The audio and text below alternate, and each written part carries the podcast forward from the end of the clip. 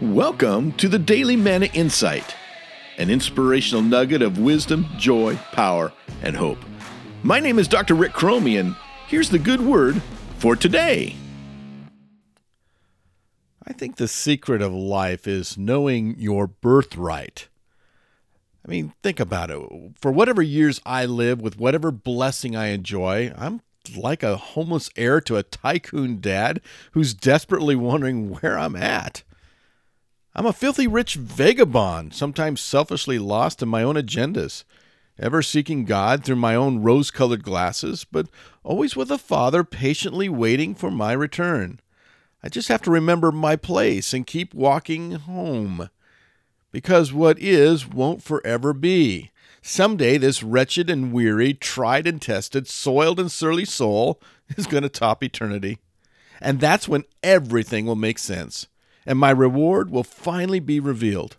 Ultimately, my life is but a single thread in the tapestry of time, a single stroke in God's great masterpiece. That's when I'll truly be home, though. That's when I'll relish just how God has used me, even in my trials, even in my troubles, even in my tragedies. And yes, even in my poor choices and horrible sins and deserved consequences, it's going to all be for His glory. You see, I'm not the center of any universe. I'm just a moon that reflects the sun, the S O N. But wow, what a moon I am. And so are you. This has been the Daily Manna Insight. Thank you for listening. And never forget, God loves you like crazy, and He is working.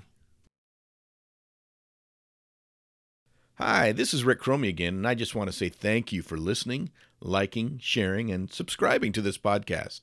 If you enjoy what you're hearing, I also hope you'll become a subscriber to the Daily Manna Insight email that features inspirational photos, quotes, history, and other resources for leaders, teachers, pastors, and parents. Just go to www.mannasolutions.org to subscribe.